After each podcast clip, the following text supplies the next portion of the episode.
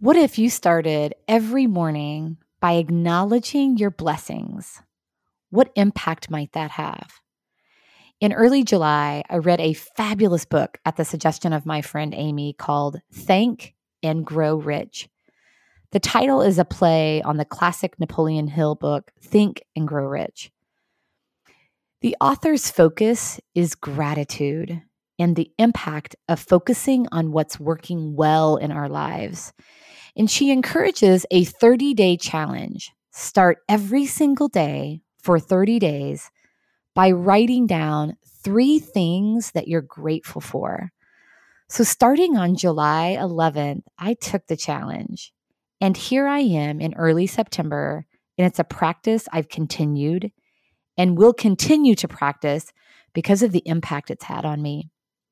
There are three specific things I've taken from this experience of starting every morning with what I'm grateful for. Number one, I realize how blessed I am. Life is abundant and blessings are all around when I choose to see them.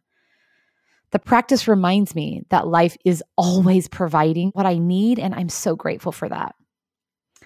Number two, looking for things to be grateful for influences my experience, and naturally, more blessings show up.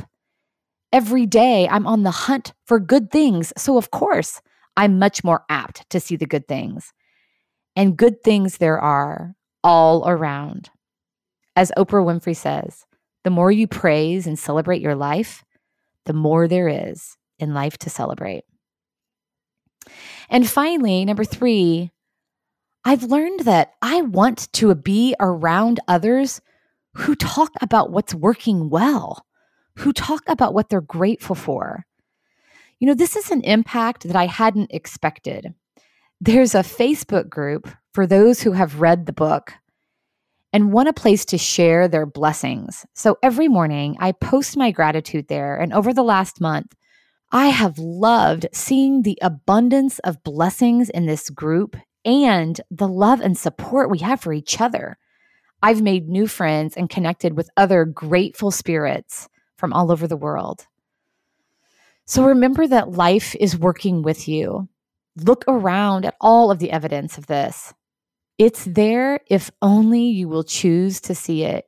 By taking time to reflect on the goodness, more goodness naturally shows up, and all aspects of our lives and relationships are enhanced. What a great way to take care of ourselves and each other.